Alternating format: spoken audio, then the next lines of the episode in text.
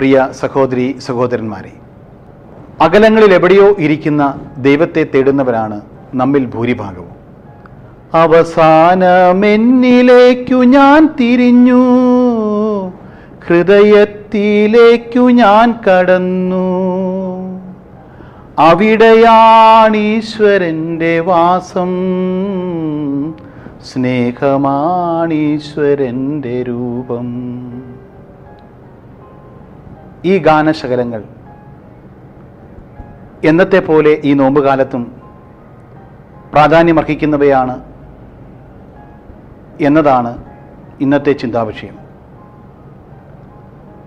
സ്വന്തം വീട്ടുമുറ്റത്തെ നിധിശേഖരം കണ്ടെത്തുവാൻ സാധിക്കാതെ അകലങ്ങളിലെവിടെയോ നിധി തേടിപ്പോകുന്നവന്റെ കഥ. കൈയെത്തുന്ന ദൂരത്ത് നമ്മളുടെ സഹോദരന്മാർ ഉള്ളപ്പോൾ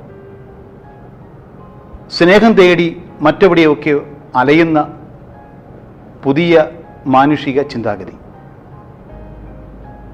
പ്രിയപ്പെട്ടവരെ വിശുദ്ധ ഗ്രന്ഥത്തിൽ നാം വായിക്കുന്നുണ്ട് അവൻ ഒരു കല്ലേറ് ദൂരം മാറി മുട്ടിന്മേൽ വീണ് തീഷ്ണമായി പ്രാർത്ഥിച്ചു എന്ന്. അവന്റെ ശിഷ്യന്മാർ അവനോടൊപ്പം ഉണ്ടായിരുന്നു. പക്ഷേ അവന്റെ വേദനയുടെ ആ സ്വരം ശ്രവിക്കുവാൻ അവന്റെ നെടുവീർപ്പിന്റെ ഭാവങ്ങൾ മനസ്സിലാക്കുവാൻ അവർക്ക് സാധിച്ചില്ല.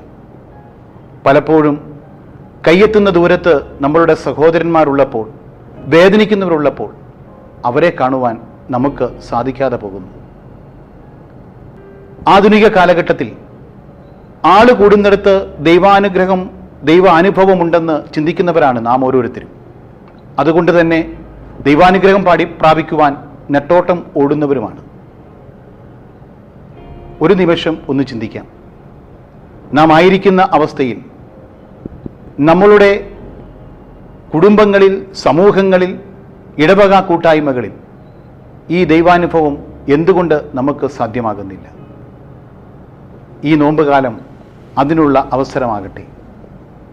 നമ്മുടെ കുടുംബങ്ങളിൽ സമൂഹങ്ങളിൽ ഇടവക സമൂഹങ്ങളിൽ ദൈവാനുഗ്രഹം പ്രാപിക്കുവാനും ദൈവത്തെ കണ്ടെത്തുവാനും ദൈവ സാക്ഷാത്കാരം നേടുവാനും നമുക്ക് ഇടയാകട്ടെ. ദൈവം നിങ്ങളെ അനുഗ്രഹിക്കട്ടെ. ആമേ